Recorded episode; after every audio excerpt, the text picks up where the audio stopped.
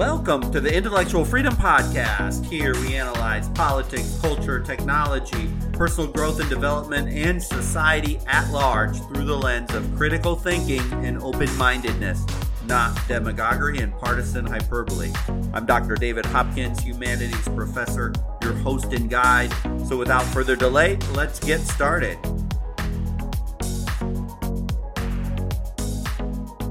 So glad you're joining me here today. I've talked a little bit on this topic today, but I think it warrants even further discussion. This phenomena that is known as cancel culture, it happens in universities, the mass media, corporations, politicians, even just everyday citizens. People are being canceled for expressing a view.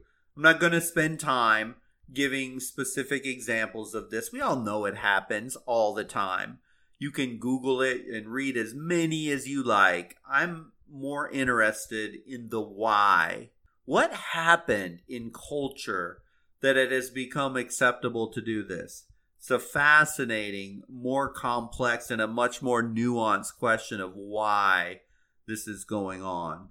So, as I think many Americans, myself included, we just shake our head at people who so aggressively want to shout down and cancel a voice just because they don't agree with it.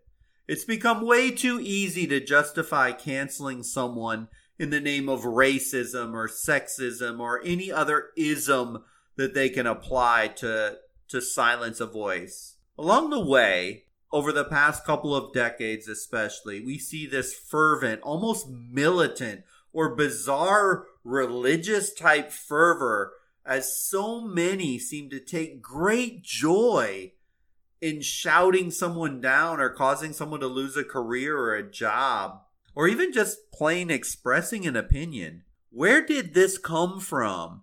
When did the bastion of free speech and open dialogue, which emerged in the 60s in some of the most liberal places like Berkeley, become such a hate mongering, shout down cancel culture. The extremes, obviously, they don't represent the whole, but the extremes are the most loud, the most obnoxious, the most angry, the most shout downish type people. And we see our most vivid example on the extremes. Anybody who's had a business or had a group of people know that the most difficult 10% take up 80% of your time, whether you've been a manager or in a classroom. But again, we need to look at the extreme because this is where this is coming from. And I'm absolutely fascinated about it. And why now? It's been perplexing for me for quite some time where this fervor to cancel arose. And it didn't just automatically pop up instantaneously. It's been developing over a period of time.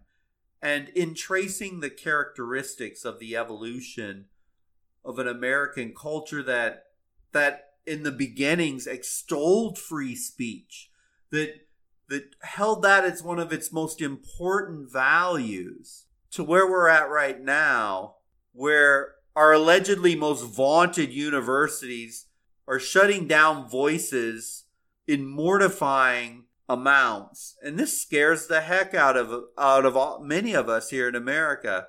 Heck, I can find more open dialogue in the community colleges in America than the walls of the quote unquote elite intellectual centers of Harvard, Berkeley, Princeton, etc. So let's dig into this. As I think many Americans are wondering, how in the hell did this happen? What in the world is wrong with the people who simply don't see a problem in the shutdown, binary, winner take all cancel culture? Democracy is not a football game where my team wins, the other team loses. That isn't how a democracy functions efficiently, as that binary approach, if it persists too long, will ultimately lead to one side, quote unquote, winning and the other side losing. And then we no longer have a democracy. We have socialism. The cancel culture mob should be careful, very careful when they claim victory. is that victory may take them to a very ugly and nasty place that isn't really victory at all, but rather is defeat for the entire nation. The most cliche statements is if we don't understand history, history will repeat itself. Well, here's one of these examples, but let's go ahead and jump into it. What is the motivation of those that shout down cancel culture? Who are these activists? I think some of it is just good old fashioned virtue signaling. That oh so intoxicating for some people, this phenomena of outrage and sharing of one's point of view on social media uh, about their political issues in order to receive praise or acknowledgement of of someone's own moral and ethical righteousness from others. Uh, they they like to get the likes. They like to hear the the glowing comments about how they how they're so enlightened, and when they share that point of view, or they attack those that don't share that point of view.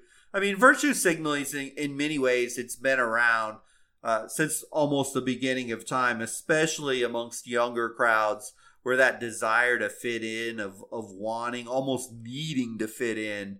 So this isn't new but targets of virtue signaling to literally end someone else's career attack verbally someone so severely simply for not agreeing with them has taken on a new level of vitriol and hatred in our world of social media it seems this antagonistic cancel culture it's very it, it's a very quick route to personal virtue.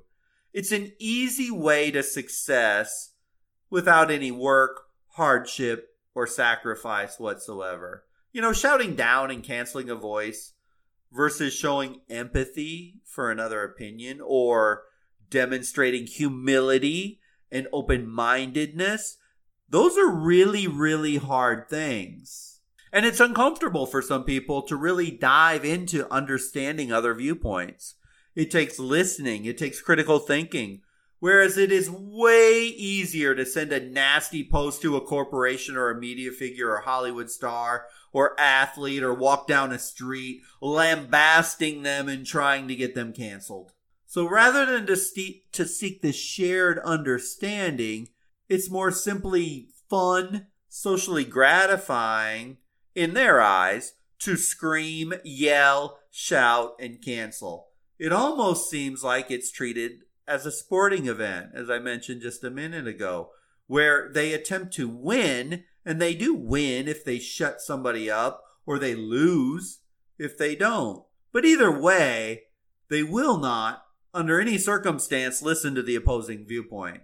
The blood sport of cancel culture does seem to have a strong element as if you're doing something just because to see if we can get somebody knocked off the podium of discussion, all in the name of, of course, their self determined righteousness of cause. So, this virtue signaling mindset is a problem. It is so easy to be really vocal and really public when you're in the in crowd on a cancel attack. But if we think about it, the hardest thing to do is really working on our own flaws, which can be really embarrassing and hard.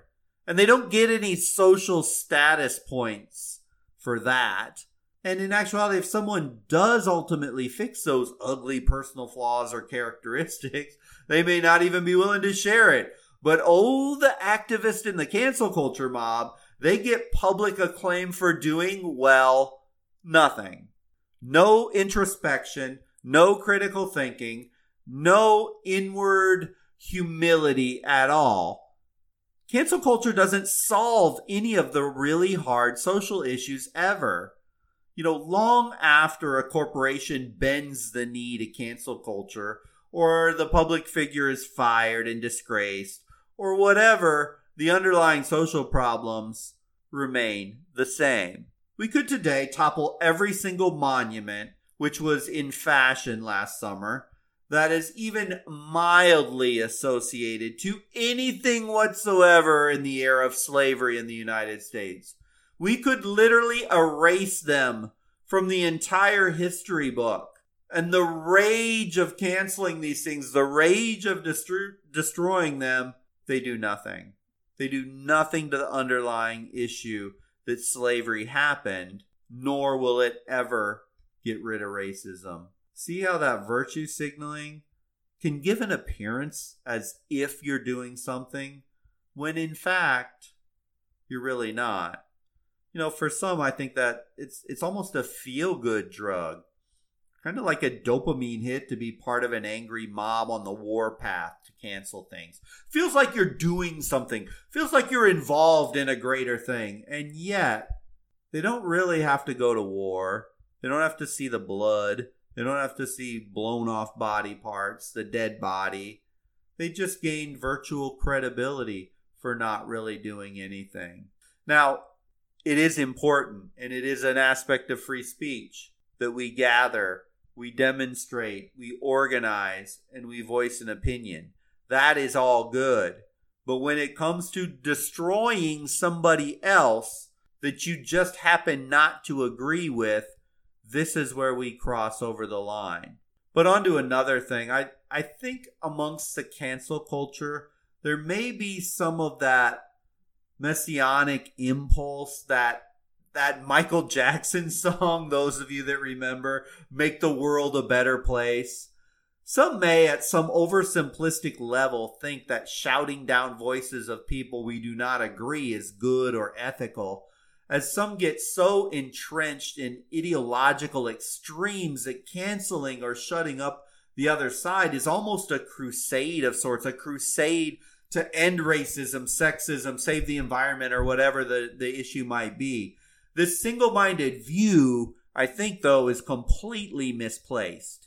Yes, of course, we want people to have compassion and care for others to not be racist or sexist or misogynistic or whatever it is. It's a good thing to be concerned with broad and big issues. I'm not saying that. I don't want to come across as some Darwinian, don't care about the poor or the oppressed, survival of the fittest. But I think the cancel culture is taking the easy road at solving very hard and very complex problems. And at the personal level, taking that low level, that low road of simply screaming at somebody else versus trying to understand, work with, collaborate, find a common ground solution is really the wrong way to go. Because in the end, we end up with a bunch of people being critical, not being critical thinkers, but rather they're ideological zombies trying to solve a problem. Finally, another simple reason that I believe this might be coming. Uh, some of it's just flat out immature acting out. And immature doesn't mean your age. There's some older individuals that are more immature than a 17 or 18 year old. So let's not let's not base it on a biological age. I'm talking about immaturity age as in not developing into a mature adult. Uh, but you know, at the younger levels, it's almost part of that youthful rebellion thing, um, where you know we like to exert this growing force as we mature from adolescence to adult, and especially the Gen Z and millennials, they tend to doubt authority, as we have seen, especially um, in this postmodern world. I'm going to talk a little bit about postmodernism in in a little bit, um, where the belief almost is that authority um, is contaminated by just one real thing a, a desire for power um, this undeserved access to power and and the far fringes of the radical left or the radical right let's face it a lot of it is about power if everything is oppressed then using power to shout down it's an acceptable tool to win. As whomever can shout the loudest can win. But i still but I still don't think I've sufficiently covered this, because I think there's another level, a level that goes incredibly deep. Because it seems at the fringe of the far left, especially, this is where cancel culture is powerful, and it's showing a dramatic perception change in modern Western culture. So if the if the cancel culture mentality is as powerful as it seems, or is growing, we should look back to all the way to the Enlightenment, the 17th century, and what it represented as this emerged, and how the philosophical ideas from the Enlightenment have had such a profound impact on Western culture and politics for almost 400 years now, because it seems it's being displaced. And just as importantly, how this humanistic enlightenment, sadly, is not as accepted as it once was, possibly beginning to run its course in modern culture. And that should be scary for all of us. And how the new vanguard, espoused in this postmodernist viewpoint, sadly and very scarily, not sure scarily is actually a word, but scarily gives us answers to some of the frustrating and angering emergence of cancel culture. So, there are fundamental questions that lie at the heart of human culture and cultural movements when we look at, at, at the philosophical side of things. So let's explore these just briefly and how really the degradation of the of the humanistic individual freedom of the Enlightenment is leading a da- leading us towards this dangerous postmodernist viewpoint that is almost drastic, complete change from the Enlightenment and even the modernist movement, which allows the idea of cancel culture to become not only acceptable, but it actually becomes a virtuous and ethical way to deal with conflict. This is very, very scary to many people. And by the way, we are heading down this path. See, there was a period of time starting roughly around the 17th to 18th century, where a philosophical movement called the Enlightenment emerged. This intellectual and philosophical movement, it dominated the world of ideas in Europe, and it ultimately made its way over to the colonies in America and became embedded literally in our Declaration of Independence and our Constitution. So, what was this movement all about? Well, when we look at the Enlightenment and what had existed before, you had despotic kings and and queens and rulers, this landed gentry tied together very tightly with a Roman Catholic Church that had become incredibly corrupt. And so the Enlightenment was a complete attack on this entrenched monarchical society. And the Enlightenment included a range of ideas, and they centered on the pursuit of happiness uh, sovereignty of reason and evidence of the senses, the, our rational senses, as a source of knowledge and advanced ideas such as liberty, progress, tolerance, fraternity, constitutional government, separation of church and state. I mean, we could go on and on these ideas of shared intellectual inquiry and critical thinking and scientific method these were all in vogue during this period of time. And we saw all of these monarchies collapse and, and we saw constitutional democracies emerge. And, you know, humanism was roundly applauded as, as if when humans beings, they work together and they debate and they listen and they discuss, they can reach a higher order of society and civilization, and voila, the greatness of humanity can emerge. It's during this time that free speech, traditional freedom of speech as we know it, grew. The idea that basically we learn from each other, we discuss, we listen, we change, we evaluate, we collaborate, uh, we mutually modify our opinions, and we reach a conclusion that's something good or at least it's agreeable and we strive for better. And here's the great thing we do it together. Even when we don't agree, we collectively believe the whole of the various opinions is always better than the individual parts. That traditional view that we are all Americans first and foremost, and even though we disagree, our shared bond allows us to hold different views without malice or hate. That's the traditional view. But we don't live in the world of the Enlightenment in the 21st century. Heck, we don't we don't even, we don't live in the 19th 20th century of early modernism when you go back to the early 1900s or 1920s 30s 40s 50s uh, through through World War II and all that fallout where the focus was a desire for the creation of new forms of art and philosophy and social organization and these were reflected in these in the newly emerging the industrial revolution and included amazing features such as urbanization and new technologies. But no the postmodern mindset where we're at right now it's incredibly different. There were always struggles but that prevailing mind enlightenment mindset lasted a long time. So we need to look for clues that why in the world cancel culture seems to be more and more prevalent today. So I guess we could describe postmodernism, the attitude, uh, how should I, we call it? We'll call it skeptical, maybe even pessimistic. And it rejects the forms that modernism tried to erect.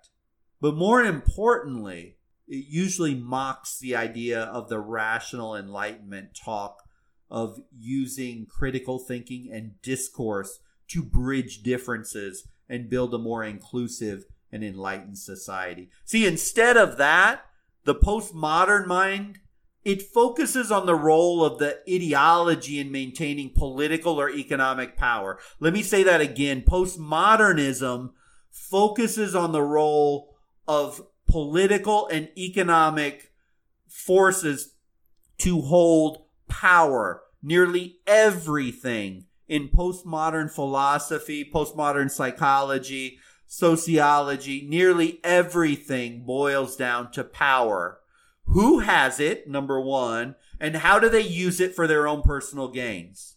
Postmodern thinkers frequently describe knowledge claims and value systems as nothing more than they're just socially conditioned, framing them as nothing more than products of political, historical, racial, cultural hierarchies. From a practical sense, this is where we get into big trouble in our freedom of speech issue versus cancel culture. See, to the postmodernist, there is no more rational or ethical or moral set of values or ideas to discuss or share. There's only a landscape of warring hierarchies controlled by things way beyond the individual's control. People in the postmodern world are nothing more than pawns or mouthpieces acting for their hierarchy. Your freedom is gone. Society and discourse is nothing but a nexus for economic and social hierarchies. The, the shared intellectual inquiry from the Enlightenment is nothing but lip service, a propaganda tool with no redeeming value. And since this is the case in postmodern thought, why even discuss anything?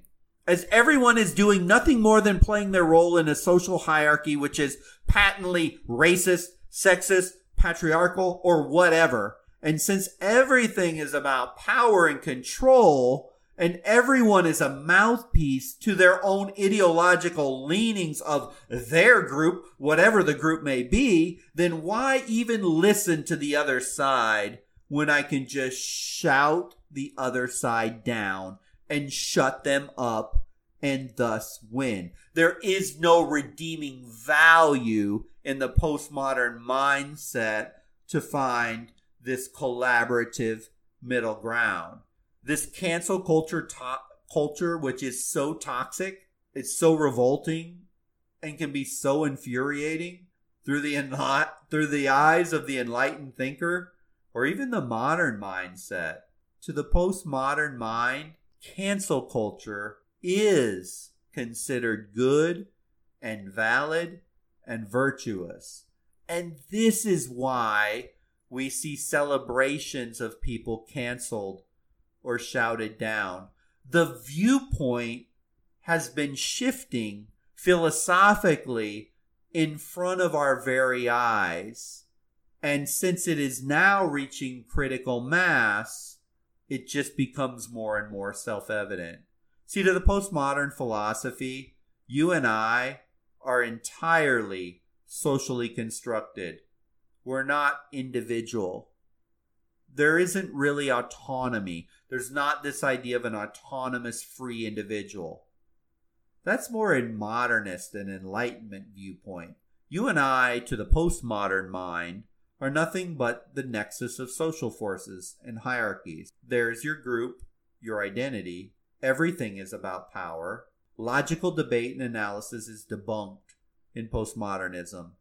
The autonomous individual to the postmodern mind is a fiction. It's used to push forth their own hierarchical power. That term white privilege that you just hear talk over and over and over again, or the patriarchal domination of society, and how everybody is being herded in to racial categories, social categories, sexist categories. See, these ideological extremes, they become the norm of how we view everything in the postmodern world. And those who still believe in the idea of critical thinking, rational thought, working together, collaborating, become more and more abnormal. This boat, sadly, has probably already sailed. It's not that far away, but we see it play out in politics every single day. Compromise is nothing but a campaign slogan, as the order of the day is to dominate, win, shout down, shut down, ignore the other political party by any means necessary. But why do the postmoderns believe this here in 2021? I don't know. Hatred for competence? Is it a Cain and Abel desire to tear things down? For many who long for that day of a return to the collaborative dialogue marked by freedom of speech, a cornerstone of a well functioning democracy. They're just perplexed and angry at this cancel culture mob, and they frequently question why would anyone want to behave in this way and kill one of the very things that hundreds of thousands of people have died since the 17th century for? Freedom of speech. Why destroy the very thing that finally destroyed the feudal hierarchies of kings, queens, landed gentry, controlled by elites, uh, completely connected to this corrupt Catholic Church, and, and ultimately ended slavery? I wish the answer was clear, but it isn't. The one thing as a professor of the humanities that is true. Humans seem to have this sick, inbred thing. We love to build things up, and then we tear them back down, and we start again. We see this in the personal lives of some people who once they even get a little hint of success, they self sabotage and they end up right back where they started, or even worse. So, in the end, we actually are witnessing a real life duel of philosophical ideas, although we never think of it in these terms. We have the Enlightenment, marked by shared intellectual inquiry, humanism, collaboration, critical thinking, versus the more antagonistic, tribal, hierarchical mindset of the postmodern, where the goal is to destroy and win because everything's about hierarchy and everything's about power. So the way to win is to put your hierarchy above everybody else's hierarchy. Could there ultimately be a backlash against this cancel culture phenomena? Well, I, I suppose anything is possible, and I truly, truly hope in my heart of hearts that this happens. But these types of cultural changes, they don't normally in history run their course over the span of, say, a few years or even 20 years. And cancel culture has just slowly been seeping into our, our culture, especially the last 10, 10 years or so. Uh, usually, these types of movements can take decades to play out. And then ultimately, there can be a revolt against a widely held set of beliefs. Generally speaking, it can take hundreds of years. So, where you and I are at, we probably have to settle in for the fact that this isn't going away anytime soon. We should do our best to stem it and slow it and not participate in it. It would seem to me, though, as politics, mass media, and culture, they want to lump everyone and everything into social and racial hierarchies where there are oppressors and oppressed, and the solution to any and every problem is to overpower and overtake the other hierarchy. Well, it seems we're we're doomed to see this continued degradation on a large scale in our social discourse, our political discourse, and more animosity, name calling, labeling, and virtue signaling can probably be expected from our politicians. I truly hope I'm wrong.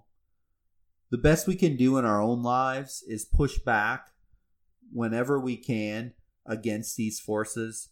See, amazing thing with American culture, the people, the average people, not the ideological extremes, but those in the middle, we need to, as we've always done, work to hold sanity at bay because we understand the value in general of collaborating collaborating and working together and living together and existing together.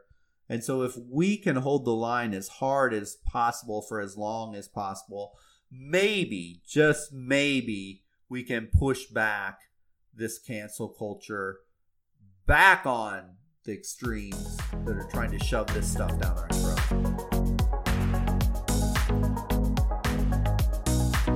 Thank you for listening to the podcast today. I hope you found value. It's a hard topic, it's a complex topic, and actually a very heated topic. I hope, though, it was helpful to maybe give some bigger context to where these things emerge over time, how they start to seep into culture, as in understanding the changes big picture, it can help us to appreciate the micro, the daily issues we encounter, and not get so stressed out about them. And, and even in our own little way, try and figure out how to fight against it. So if you enjoyed this podcast, please share it, like it, subscribe. Uh, then you'll be alerted whenever new episodes come available. Uh, until we talk again, I hope you have a great day and a wonderful